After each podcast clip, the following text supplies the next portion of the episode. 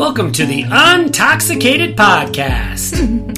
Well, I'm Sherry Salis, and that was my husband, Matt. we have questions about the impact of alcohol and addiction on relationships.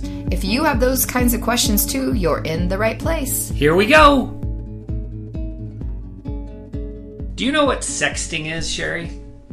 I've heard of it. Have you heard of what it is? Yeah, I've heard of what it is, I think, right? You send sexy text messages, Yeah. words, or perhaps pictures. I mean, didn't Anthony Weiner get in trouble for this? Um, like, wouldn't that be foretelling last two decades ago, maybe. I think a lot. I think the world of sexting has come a long way since Anthony Weiner was in the news. I'm Sorry, that just always stuck out. what his Him and- name? Yes. Yeah. You know, and I mean, he was destined to send yeah, exactly. naked pictures with a name like that. Sorry, sorry to his lovely ex-wife. Yeah. But yeah, so yeah, uh, I think it's both pictures and you know provocative things. Well, Sherry, I have to tell you, I am sad that you and I are not in a position to sext with each other.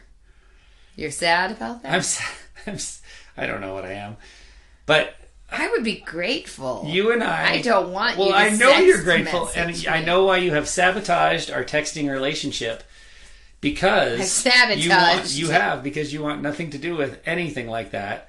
So you have given our youngest child, our adorable twelve year old, not only does he have your password to get into your phone, but you often ask him to look at your text messages when you're driving. He is my car He is your secretary. secretary, car He's my car secretary. secretary.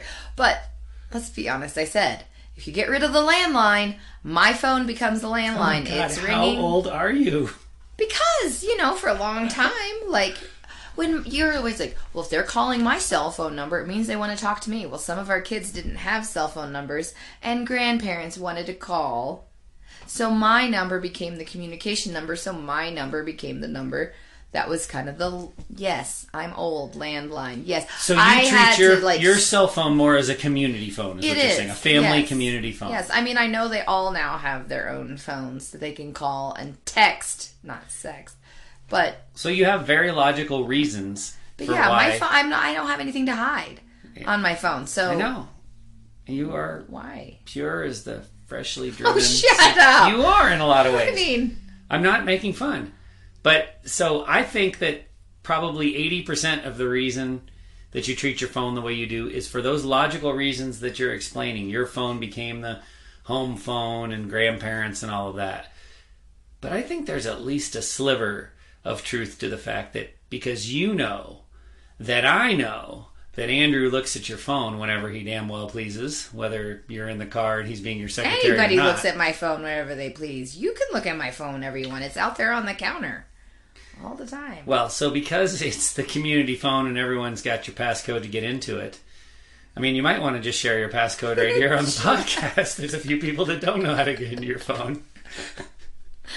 but since uh, since it is the community phone, I think you that is a defense mechanism against.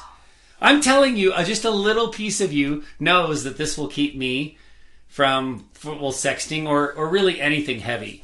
So that's one safe area for you away from the heaviness of life is your your text text Yeah. messages. You don't have to worry about what your dumbass husband's going to send you. Right, but we also weren't that kind of people anyhow when you drank. I know. I know. I'm We weren't text arguing or yeah, I Well, mean but wait, we did do that a little bit. That's so the the topic for today is communication, and clearly we're showing that we are mediocre at best at communication, even when there's a trying to be a between us. psychologist back there. What trying to figure out the the, Yeah, the no, I don't motives? want anybody to like send me sexy text messages or pictures. If it's you, some stranger, no. we are this. You got any of you it. got flashed the other day not the other day. driving day. down the street. Yes. Well, like six weeks ago, yeah. like full on. it was a- Yes. one of Yes. it was One of homeless guy, right? Just yeah. and you were at a stoplight or a stop sign. Stop sign. Yeah. He just decided he needed to adjust himself. The best Or part- urinate. I drove away. Yeah, or urinate. I don't No, know. it was a clear flashing. he He I don't know. urinating. He's definitely mentally ill. He just pulled all of it down, you said you were close fluffed enough. it up.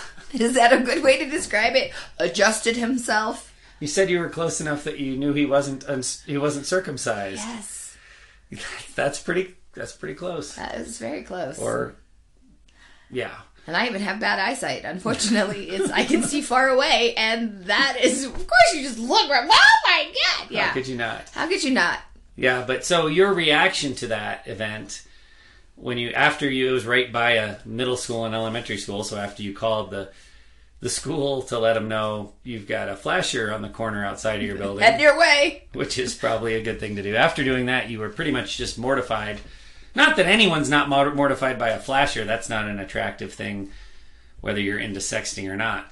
But it's safe to say that that is not, you know, not your form of communication. No, whether, like you said, I wasn't feeling your husband honored. of 25 years or a stranger, you just really don't want to see it from anybody. Yeah, I wasn't feeling honored or special after his choice. No.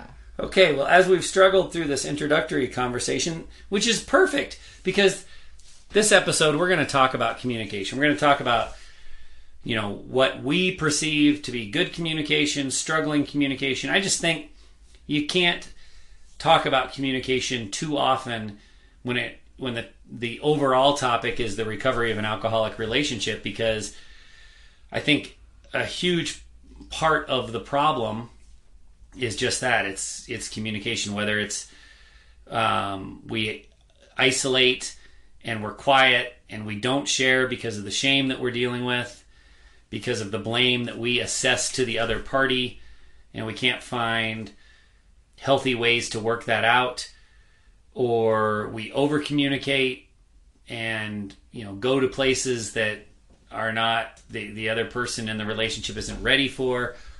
I just think communication is more than just like kind of a minor challenge for a lot of people in relationships and recovery. I think it's you know maybe the the headliner. So let's talk about it. Um do you remember the times that we did and it sounds like maybe you don't because you said we never text argued. We did. I can remember times when i was in active alcoholism and i can remember being at work being at the bakery that we owned at the time and texting back and forth with you um, I, th- you know I, we are i mean i'm 49 and you're 50 just to you know clue our listeners in to where we fall we were reluctant texters, right? We were the people that hung onto the flip phones for a long time, and we're trying to hit the three three times to get That the you, get the E or I whatever. had the slide phone. 'Cause I had the whole keyboard that slid out. I thought I was pretty cool, but I didn't. With the little tiny keys, though, right? yes, but I didn't use it because I didn't know how to do it, and I was refusing to learn. Yeah. Yeah, so for our various reasons, we were reluctant texters. Now we text all the time, and, you know, we are normal members of society and probably each text a 100 times a day, various things with various people or whatever. But we were reluctant to do that, and so we had a, a good number of really nasty, disgusting, awful phone conversations. Those I Um, remember more than the texting because I think do? I was worried about forgetting to delete a part of it because I am a person that keeps a lot of my text message. Everybody does.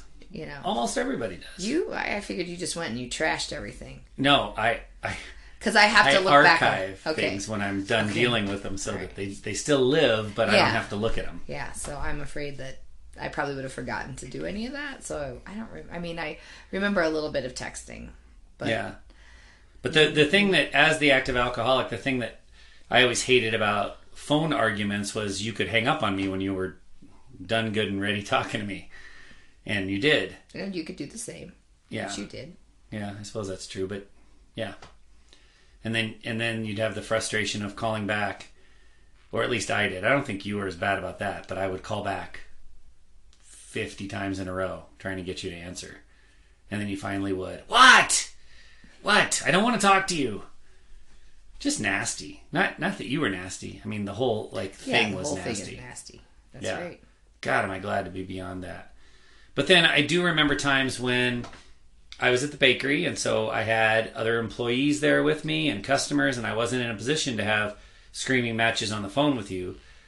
But so I would text you, and you know, vicious stuff. Just you know, arguments about we should just get a divorce, and um, here's what I think you've done wrong, and um, I can't. I just can't imagine anything productive ever coming out of that. I think texting has a really solid, important place in the communication world. I think it's great for quick little snippet messages. You know, I, I'll be home after I go to the gas station, or did you remember to pick up our child, or you know, Yeah. any number of. But it's not. It's there should be no. There's no room for emotion in texting. First of all, without voice inflection, you have you know you can read most sentences that are written in a text message three or four different ways. Yeah. So that's a huge problem. But it's it that's just not what this quick quick hitting communication method is meant for. And so when we would text argue, um, when I was actively in addiction, um, they were they were just it was bad. It, it only served to make things worse. I know I as as someone who would just really I couldn't like I couldn't let it rest. I couldn't wait until later to argue again. So I would send my digs.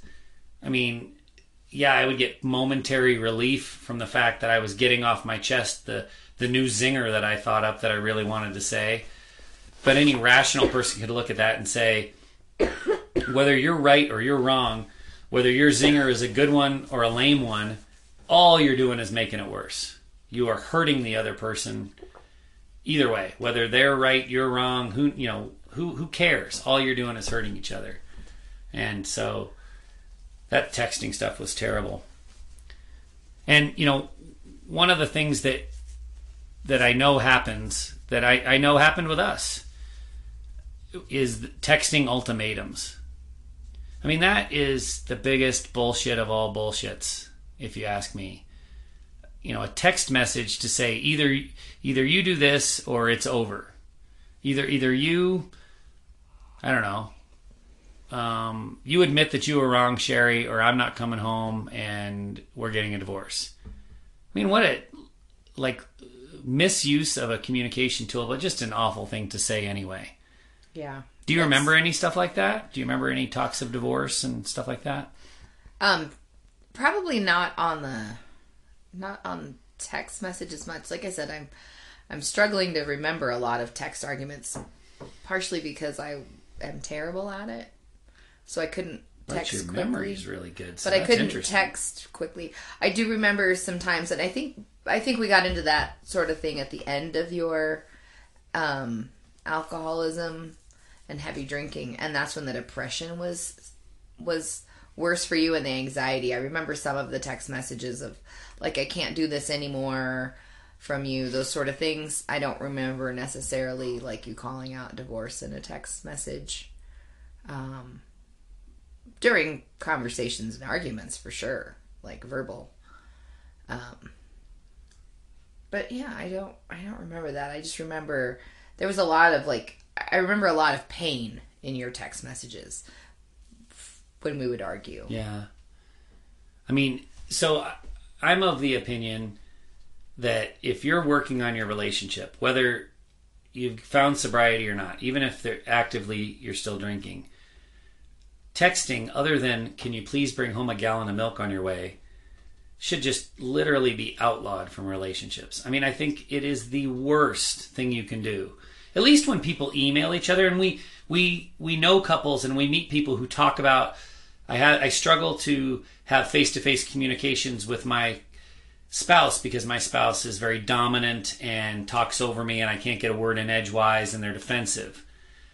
So I prefer to sit down and compose myself and write emails. To me, there's a solid place in a relationship for something like that. Well thought out communication. But there's nothing well thought out about a text. I mean, I've never heard of somebody saying, "Oh, I've been working for for 3 or 4 weeks on this text I'm going to send now. Been drafting it and getting it just right." That's just not how that form of communication works. Yeah. So I feel like, you know, texting vile snippets or zingers at each other, I mean, if you want to do something right now, if there's still alcohol in your relationship and you know sobriety has to happen, but it hasn't happened yet, and you want to make things incrementally better, even though you're not going to solve all the problems, the first thing I would suggest is stop texting each other. I mean, we've we've met people who sit in other sit in separate rooms in the same house and text nasty Yeah. things to each other, and often the defense is, well, we've got small children, we don't want them to hear us arguing. Well, I would say if what you have to say you can't say in front of your kid, maybe sit on it for long enough that you rethink how you wanted to say that. Maybe that thought will go away Yeah. because it's probably Well, not there's healthy. still the you're still having an argument. You're just being lip sealed about it. There's still the whole facial and te- you know look on the person's face. Your phone is in your hand, The so kids you can look. still so the, if your kids are around, the Yeah. kid, yeah, there's they they think the phone is more important than them or whatever's going on. There's still the tension in the air. yeah. But I yeah, I I never I never understood and I think it's because maybe of our age and my lack of willing to advance forward in technology in a lot of ways that I just didn't see it being beneficial. Now I think arguing over the phone like while you you were driving into the bakery and we would still be arguing or um you know from a night that carried over Yeah. like that wasn't beneficial at all either. No, but- but, at least I felt like there was the appearance of communication. The emailing, I understand because there are, you know, we we like you said, you write letters, you have composed thoughts. And I mean, I'm sure like with emailing I know I've written several emails and some text messages where I've gone back and changed it, but I think emailing it just if you're not like if you're doing it from your laptop or you know, Yeah. it seems like it had there's something that your brain shifts like, "Oh, this is something that I'm doing that I would have been doing for work or putting value in or even school because there are a lot of people that you know, that was the way they um, did everything in school, like high school, college, and everything. So sending it using the computer. So there's some, I think there's a little mind shift that happens when you go to your laptop I totally to agree. construct an email. You feel more professional or, and it's less likely to be bang, bang, bang, bang, bang, send. yeah. You're more likely to think that. I mean, think about how texting works. How often do you get a text that's one sentence and then the person sends before they reread it, read it, realize that there was a word that got autocorrected wrong, and sends you the little asterisk with the word the way it was supposed to be? We don't proofread one sentence text in this country, in this society. Yeah. So how could we possibly get the intent right? How could we possibly get the message right mm-hmm. If we're not willing to proofread one sentence text? So I agree. I mean, I would take it one step further than even the email. I think everyone. I don't even think we should get out our big pen and our notebooks. I think we should find some some uh, papyrus and Oh, for we goodness should pluck a feather out of a pigeon Oh, and dip it in an inkwell. sakes. Like that's how much thought we should put to communication because we're just too quick to fire off the first thing on our minds, and it only makes matters worse. Yeah. Have you ever written with a pigeon feather? Is that what kind of feathers did people used to write with? Do you know? I don't. Well, I don't know. Or sure. care? You don't Or know care. or care. I'm sure. So I, you know, something about our age I think is really important. You talk about, and we we tease each other and we tease ourselves about, oh, I had to figure out how to text with my flip phone. Oh, I had my slide phone, and yeah, we sound old and we are, and we sound untechnologically advanced and we are. But I'm worried about, like I. I'm not a baby boomer, but I sound like one when I say I'm worried about millennials and the fact that they've grown up with these forms of communication so readily available, I don't think they can see the damage they're doing. Mm-hmm. They are so used to texting people that are in the next room and you know not even making the effort to get off the couch to walk 20 feet to have the face to face that I don't think they recognize how much additional damage Because I feel, yeah, they don't understand. Like, say that's the example, right? Say there's someone in one room and then the person is in the kitchen and they're texting each other. Maybe it's not even an argument. Maybe it's just, hey, could you bring me this? Or did you think of that? You know, it just a simple question, but they didn't get up off the couch or leave the other room to go to meet each other. Yeah. That is to me is an absolute disrespect. A- absolutely. I was hoping So- you would say the disrespect was the I mean, I remember when our children got their phones. We gave them phones when they were sixth graders because they had to get they had to walk to the bus stop. That's five blocks away. I know we sound very overprotective. Five blocks away, but along a busy street. Get on the bus, and then they would have to like text us. Yeah. You know, all these steps basically. Yeah. We also said if you ever text us from one room in the house and you do not have a broken leg or incapacitated, we're pulling the phone for a while because like it was a sign of respect. Like come find us. Yeah. And I also have told our children, don't holler from a different room. Yeah. You know, come and find me. You can start hollering and try to find me. You can tell I'm from Indiana, hollering. Hollering. um, you but it was a I'm sign in of the laundry respect. room doing the wash.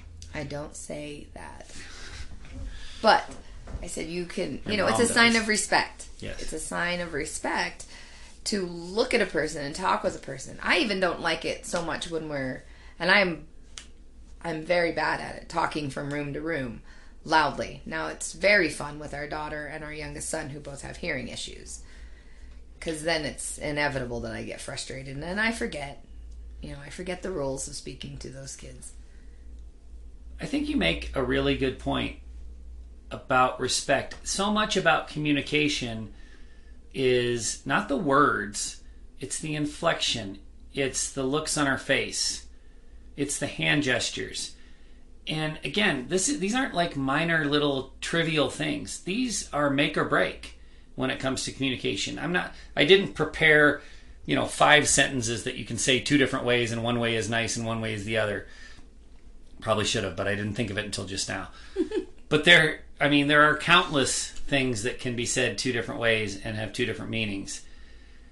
And so, when you talk about disrespect, this isn't an old fashioned, I don't think that's an old fashioned way of looking at it. When you get off the couch and walk into the other room and address the person you're trying to communicate with, your your gravitas goes up exponentially right there. Maybe gravitas isn't the right word. The amount of respect that they're going to have back for you. Well, and I don't think as a, I don't think that we notice it as a sign of respect or That's disrespect. right. That's what I mean. It's, It's just just- fly under the radar stuff until you're not doing it. Yeah, exactly. Sorry, I just totally talked over you. That's okay. Is that what you were going to say? Um, no, Well, say what you were going to say. I just was. I didn't. I wasn't going to say it flies under the radar. I'm just saying it's something that we are not aware of, but it is so ingrained Yes. in our bodies Yes. that you know we just don't do that anymore and i think that you have a very good um worry about millennials who don't know what they're missing and and this gen i guess they're gen z is We are Gen Yeah. X, yeah. Gen, gen z is our older children's generation our children's Okay. generation after millennials. yeah Okay. so I know that I have tried to impress upon our daughter, who has a little social anxiety and does not like to talk on a phone. Her freshman college roommate was a phone speaker, and I remember we were driving to drop her off at college. Everybody's in the car, and the phone rings. Her cell phone rings, and she's like baffled, like, who would be calling me? And then she got off the phone, and her roommate had told her some information about the dorm and the moving in and how they didn't bunk the stack the beds and whatever. And she was like, "Oh, great." She's a talker. like it was a bad thing. And I'm like, that is good because then you can hash out all of these little details. Yeah. So when you have a face to face or a verbal communication, you can you pick up on so much more. And and I think the reason that it's so important in relationships that are in recovery is we we talk a lot about how especially the loved ones, but the alcoholics to some extent too, you're in this state of hypervigilance. You're always in defense mode, ready to go to handle whatever the situation comes at you. You might be trying to figure out, oh, is my spouse drunk? Is my spouse drinking? you know what what's what's this evening going to look like now that the spouse is home from work So you're already on edge. Your shoulders are raised, you're tight, you're tense.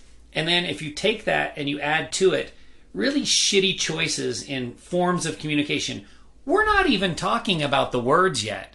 We're not even talking about what you're actually saying to each other. I don't know that that can be fixed on a podcast episode. I know it can't actually.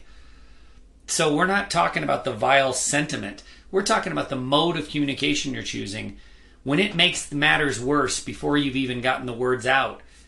That's a huge problem for people that are constantly on edge, constantly uh, worried about what the situation is going to bring their way. Well, and I, I don't. There's I'm, just I'm no not going way to say for that to go well. I'm not going to say this ever made me hold my tongue and and really, you know, give you a beating verbally. Um, but I think that when we use sometimes e- email, yes, or we're commenting on a on a post, giving a review, or texting, it's so much easier to be vile and negative and critical and hurtful when you don't have to look at that person. Oh yeah. Oh, 100%. I hadn't even thought of that. uh, you know, I call them cyber bullies. Like they have, you know, you'll. I remember, our, again, back to our daughter. Like she had a, there was a children's, like young teen writers blog posts, like where they could all share writings because she was creative writing and. And some of the things that the comments from other people, and I, I had to tell her, you know, these are cyber bullies. These aren't people that are out there trying to be nice and, and build you up that, that the website's supposed to offer. These people don't have to look at you and give you this criticism. And they can just be mean and nasty and working out their own bullshit. I didn't say bullshit, but they're working out their own stuff. This is their inner dialogue, perhaps, or they're being abusive because they don't feel good about something Because they were abused or something or like you know that. i said they've got their own bag of stuff that they're dealing with their own baggage they're dealing with and they're just taking it out on you because you're you happen to write a piece that they didn't particularly care for and that's how i think sometimes when there is that texting. Mm-hmm. But again like i said because i think us loved ones in that alcoholic state and that that hypervigilance we're always on edge. But i remember there were a few times where it hadn't gotten heated in arguments with us and i was like okay i do i really want to hurt him more?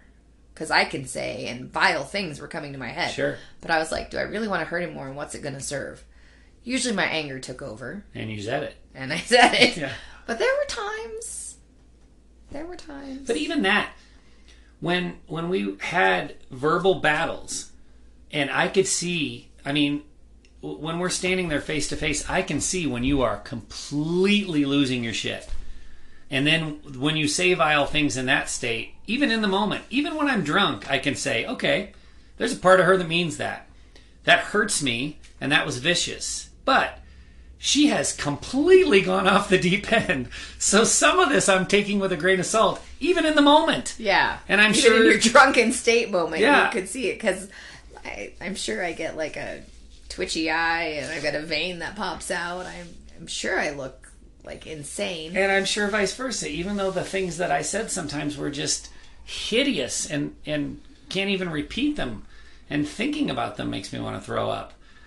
You can tell when I'm, you know, in a state of uh, reasonable consciousness versus, you know, when I'm slurring and stumbling and then I spit something awful out. I know that, that for a while there was a concern that you had that the true truth came out when I was drunk, but I think we all would agree now that yes, alcohol's a truth serum to a to a limited point, and then It's a and then it's the opposite of that. It just makes garbage fall out of your face. yeah, it like lessens your inhibitions, and you might be a little more flirtatious or, um, you know, uh, vulgar with your words as you're telling a joke and those sort Right. of things.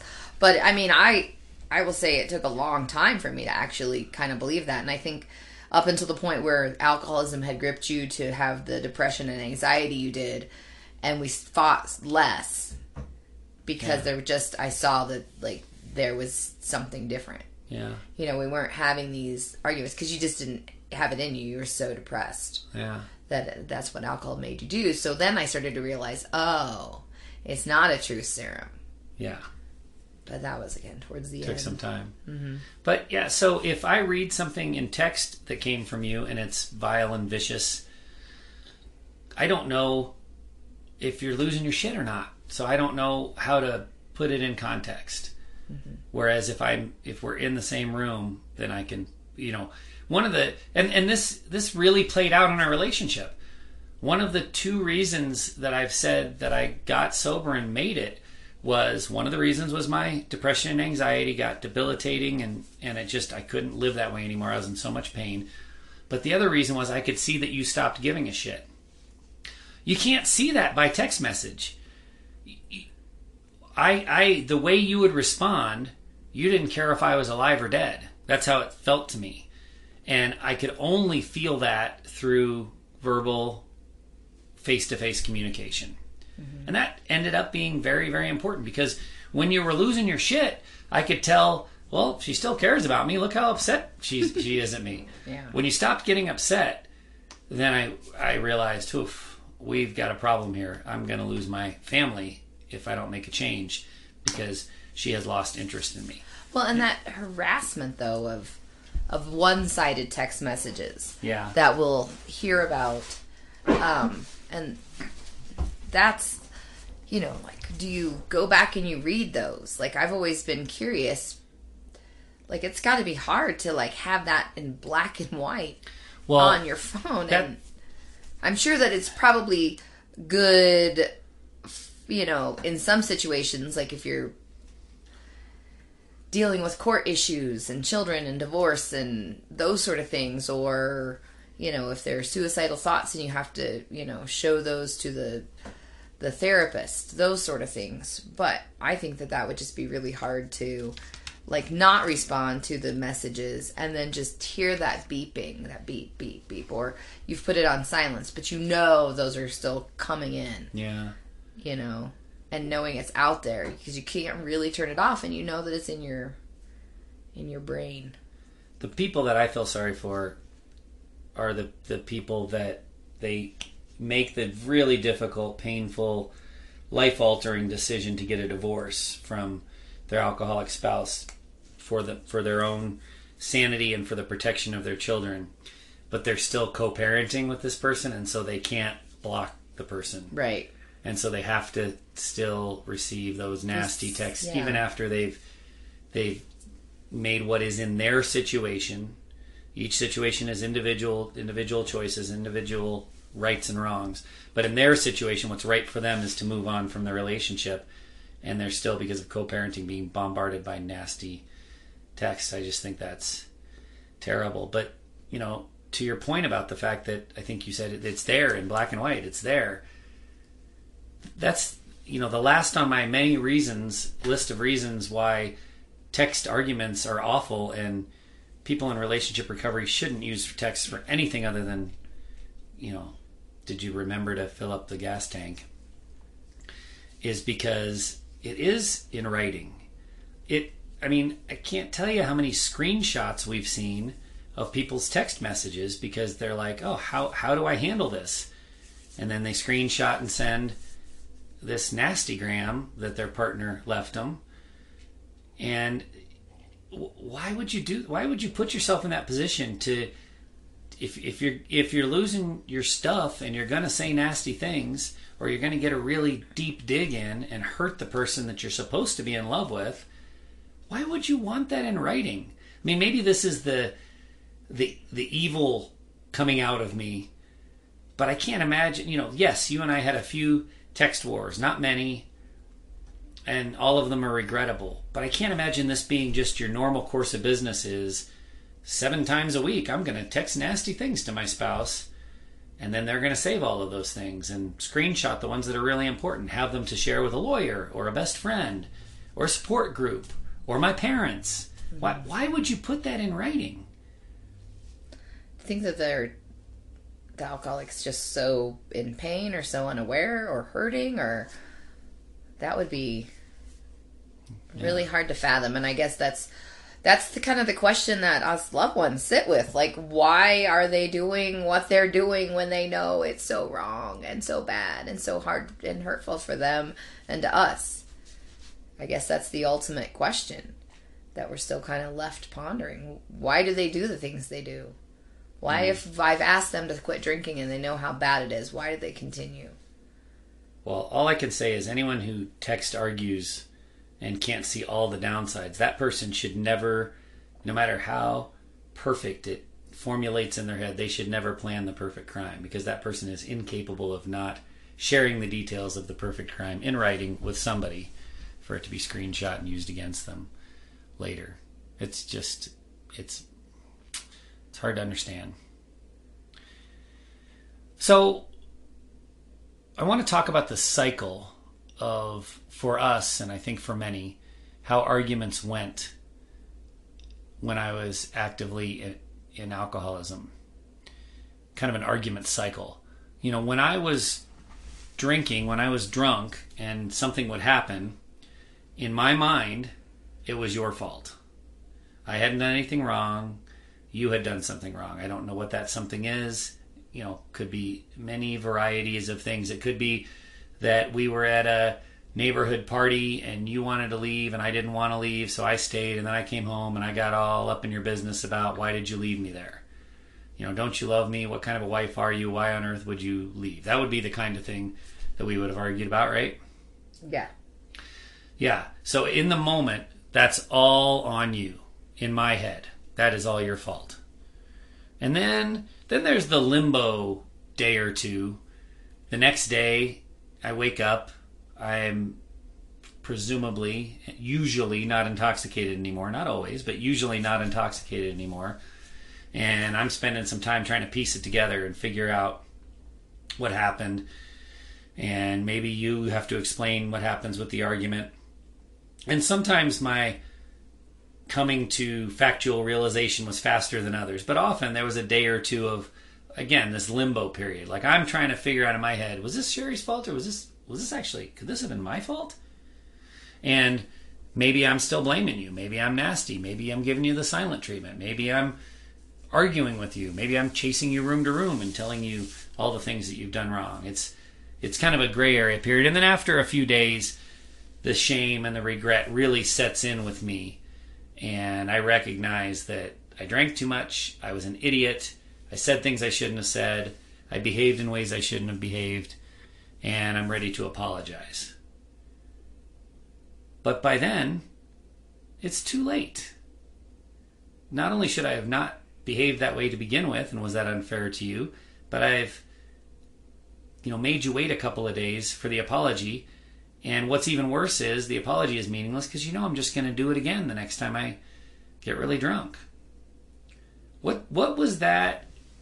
You know, again, back on this topic of communication, what was that period like for you from being berated in the moment when I'm drunk for something that you've done nothing wrong to the kind of waiting period of Matt's trying to process that he screwed up again to me finally coming around and admitting it. What was that like for you? Mm. Big heavy question, Well, huh? Yeah, it is. There's a lot of um, because usually what happened was you were relentless with the arguing until I apologized. Oh, good point. I, I kind of left that out. So that, and then there would be there would be a whole other argument about my lack of insincerity of apology right. Well, because you weren't because I wasn't sincere, and I was just trying to say it to get through with it, just to get to the next stage. Yes. So then that whole argument would usually happen. And then that would make me even more pissed. We'd argue about the thing, and then we'd argue about your insincere apology. And then I yeah, and then I pulled out like the the self-deprecation card as I call it because I felt like throwing myself at your mercy, like I would think that that would maybe help. And I would like name all the things that I've done wrong, like a confession sort of thing, to see if that would Let me see if I can come up with the one that Can I come up with one on. thing that's gonna make him I'll name 20 apo- things. happy about this apology? Yeah. God, I was an ass. Well, you're just a, and you're a very good arguer. Ugh. And um so those just made me feel like resentful and that's the times when I'm like why the fuck am I here? yeah. Yeah. those are the moments when I'm like, if he just swallowed his own tongue while he was snoring or something, I would, I don't know what I would do. I don't, you know, I don't know if that's possible. But, you know, you'd be like kind of, and you would be dozing in and out, and then like kind of come to and be like, well, we're b- back at it. So it was just a never ending cycle. So, because you know, you would forget where you left, where we left off. You know, you either you would wake up and you would, you know, had had a good dream or a bad dream or whatever. I don't know. Like, so it was very, uh, um, it was very. I was on edge because I didn't know. unpredictable, right? Yeah, because living in that unpredictability and what you actually would believe or feel like was okay. And then just the tension the next day, you know, knowing that I like threw myself at your mercy or I lost it and I felt bad about myself. Either way, whether I was feeling like I was doing the right thing by caving and giving in to you know, stop the argument. And someone used a really good word the other day that made me think it was betrayal, betraying myself. So I was really upset with that. Or I would be upset that I, like, that this happened again and I lost my shit. And usually all of it. Usually I lost my shit, said nasty things, betrayed myself, to, like, throw myself at your mercy to try to get this to end. And so then I would just be, you know, mad at you, resentful of you, resentful of being here in this house with you. And then then waiting and then when you would apologize, I wasn't even so mad that you were going to do it again, but I was like, what the hell? Like why does why do you do this? Why do you string me along? Why do you jerk me around? That's when I started thinking you're a manipulator. You're playing games. That you you loved the torment of it all. So I thought you were evil in a lot of ways. And everything you described is pure evil. No no doubt about it. And I I regret it immensely. All of what you've described. And I validate that all of what you've described is 100% accurate. But here's my question. Does what you've learned now and what you've seen from so many other people about how common what you've just described is, how this is one of the universalisms, this is the way arguments in alcoholic relationships go. Does that bring you any consolation to know that you know you weren't married to some evil genius, you were just married to some evil dumbass and and that's how alcoholism converts people into that level of evil. Honestly, no, it doesn't give me consolation. It doesn't. And I know that you don't understand this about me, but no, it doesn't. It just makes me even more pissed off. That that's what we have to go through. That's what it changes our people to. So it doesn't give me consolation. It makes me even more mad. And I feel even more sorry for both sides and, and so sad for both sides. And I just, I mean, I wish that there could be a way that, I mean, I, I've like considered videotaping some of it. And then I'm like, I can't, I can't do that. I can't like record it on the phone because I couldn't, I don't want to watch it again. But if you were to show that to a couple who was struggling and you could see it at the beginning of alcoholism and see the arguments, you'd want them to stop because you could.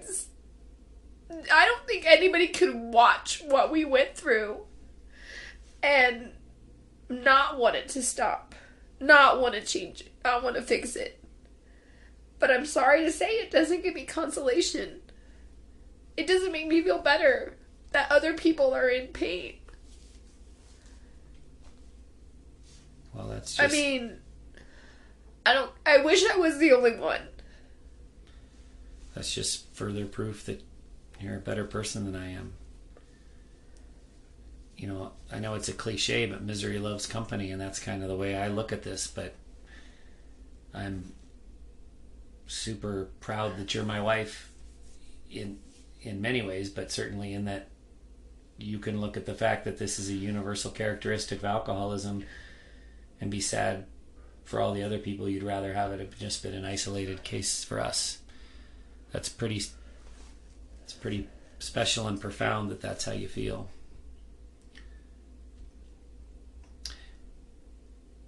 So let's talk about what has happened for us now in sobriety it's actually something that we started when I was still drinking, but it's as close to a solution as the to the communication problems as we've ever come across. That you and I have weekly scheduled meetings with each other, and I know some of our listeners are probably like, "Oh my god." How many times are these two going to talk about their weekly scheduled meetings? But it's not it's not a minor thing. Most people in alcoholic relationships, more than anything else, they have a communication problem. W- once the alcohol's gone, that is. Once they're in sobriety, they're both hurting. They're hurting in two different ways, and they have a tremendous amount of trouble expressing that to each other and feeling empathy for one another. And that's not a feeling problem necessarily that's not an emotion problem, that's a communication problem. And so the importance of these weekly relationship meetings, I mean, it just can't be overstated. And so, yes, if you want to tune out the last 10 minutes of the podcast, you're, I guess you're welcome to do that. But, but this stuff's important.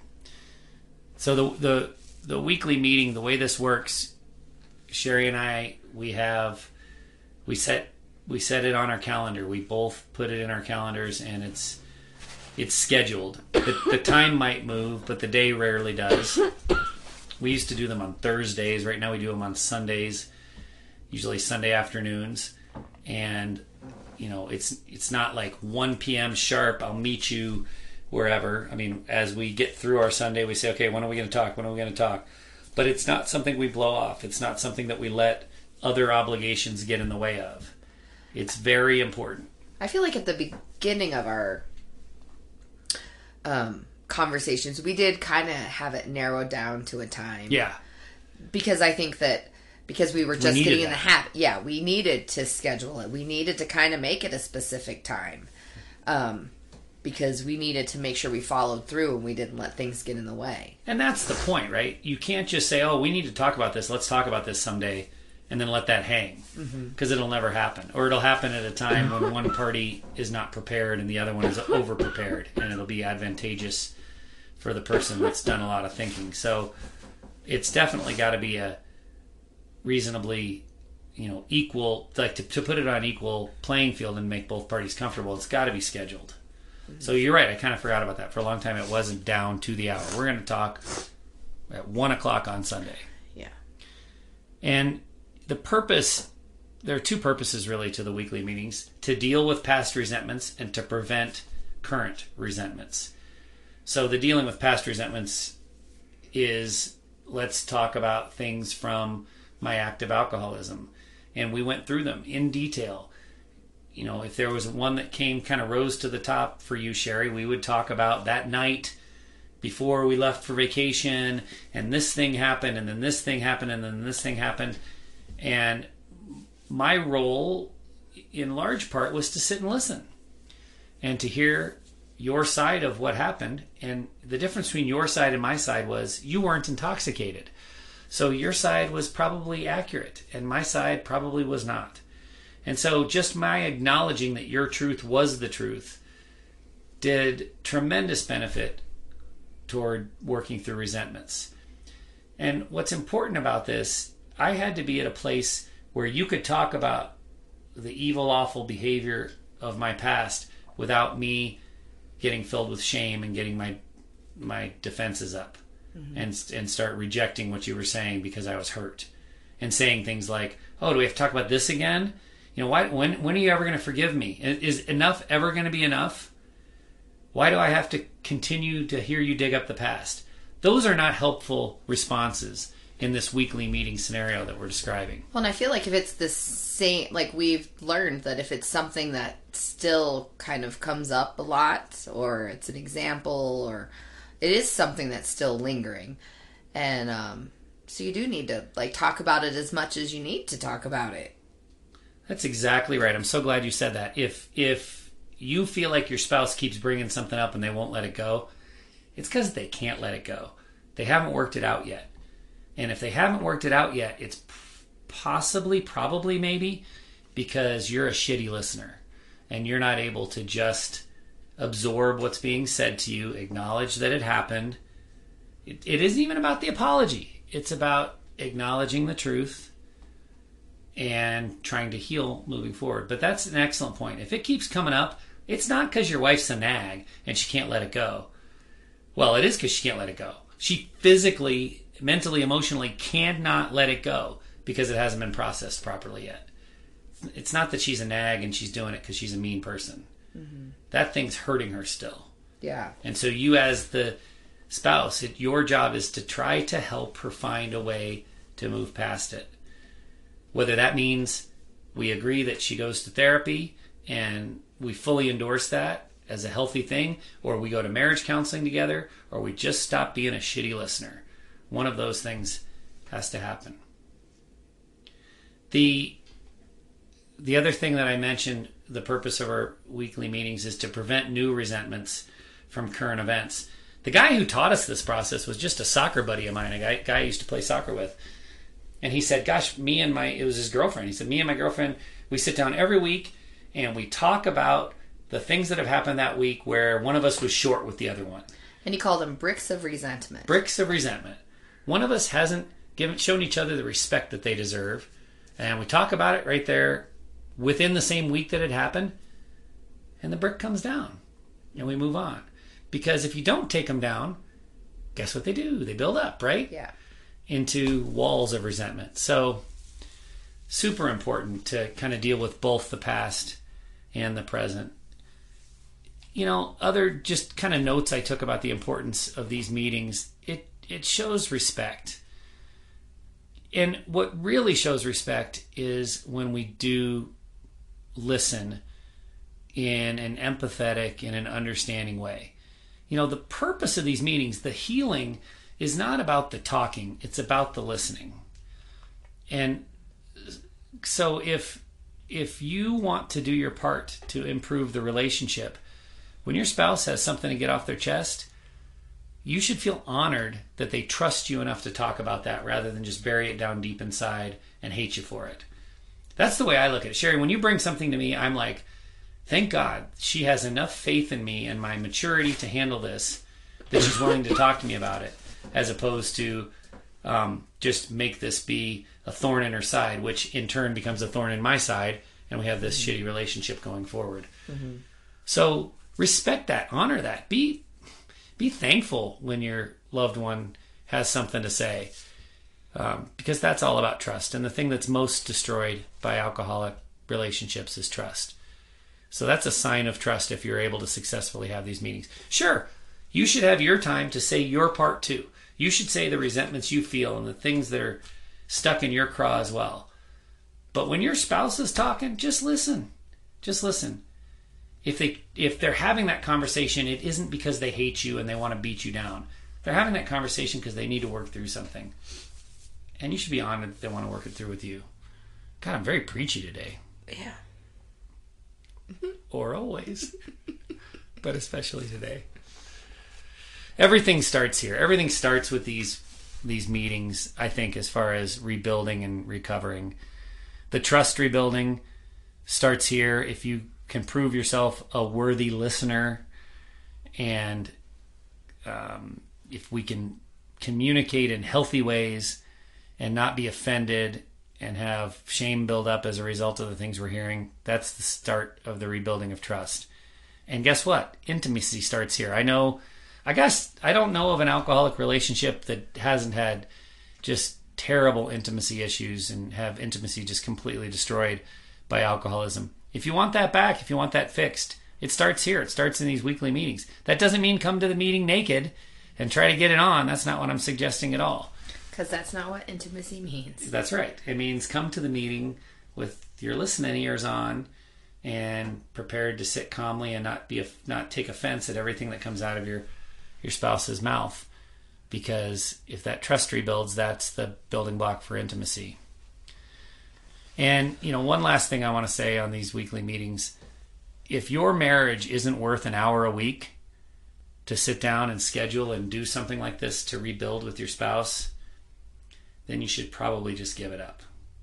If that's too much of a sacrifice to make, if there's too much pain involved and you just can't can't go there or aren't willing because there's too much sports to watch on the weekend or you know you're or whatever time of the week. If, yeah, whatever. If whenever you can't you give a up. little bit to the to the relationship. tired after work. If you, I, I can't do it on a weeknight because I'm too tired and the weekends are too busy. If you can't find an hour, yeah, if you and I think that the weekly meetings also shows respect to the relationship. Mm-hmm. You know, the like you just were mentioning. So it's a it's a level of respect to the relationship and the relationship recovery. and to your kids because kids can sense when there's a silent shitstorm going on in your marriage. Your kids know that. They walk on eggshells. They feel uncomfortable. They feel your tension. And if you're not willing to work on that on a regular basis, then you're disrespecting your kids as well. Mm-hmm. Very preachy. Down. I mean, I'm I'm almost like mean preachy at this point. I do feel bad because I know this is hard for people. I know there are people that'll say, Yeah. "I want to have this communication," And they but it's their I, partner I don't know how to go there. I don't trust my partner enough to sit down and talk Well, to and. I would I would say start with something. It doesn't have to be the heavy stuff. Just start getting used to having these scheduled talks.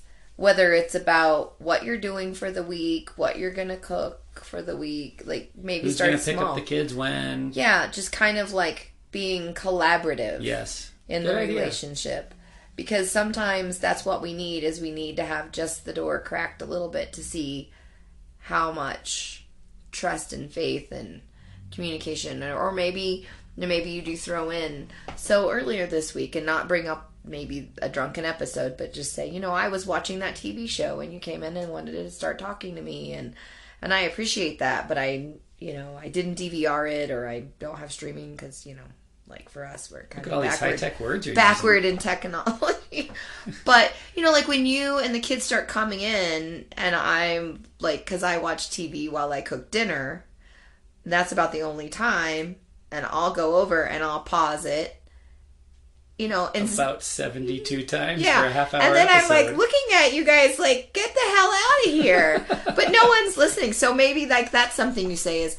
So I just need to have like that half an hour time to watch the show. Well- and if you, you know, if you come in and, you know, I seem a little gruff about it, uh, that's because I'm annoyed, but also respect that I want to watch this or, and, and the flip side of that is you know.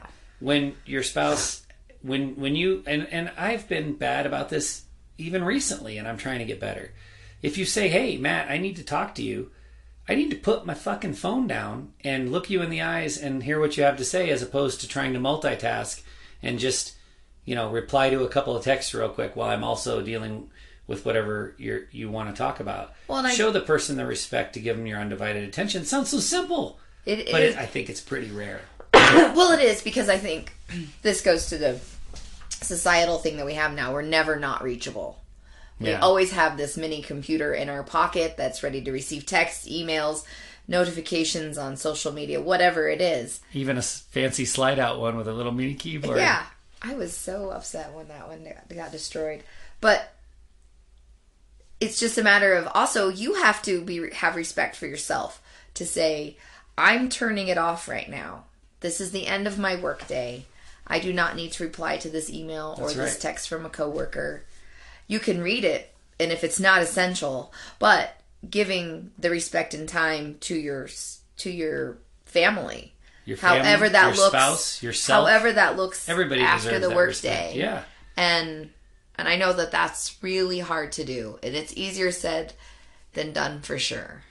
Good, good stuff here today, Sherry. I think important stuff. I wish, I wish I had listened to this episode when I was newly sober. I think I think it really would have. Well, obviously, it's the roadmap of what we did, so it would have helped us to speed us along. Now, let's go reset the password on your phone so we can let the sexting begin. Uh, gross. Before you go, we hope you'll consider these three resources. If you love or loved an alcoholic, we offer support and connection in our Echoes of Recovery group. Check us out at echoesofrecovery.org. If you are a high functioning alcoholic seeking methods and connection in early sobriety, we're ready for you at shoutsobriety.org. No matter who you are, there's something for you in our book, Sober Evolution Evolve into Sobriety and Recover Your Alcoholic Marriage. Go to soberevolution.org. For my wife Sherry Salis, I'm Matt Salis. Thanks for listening to the Untoxicated Podcast.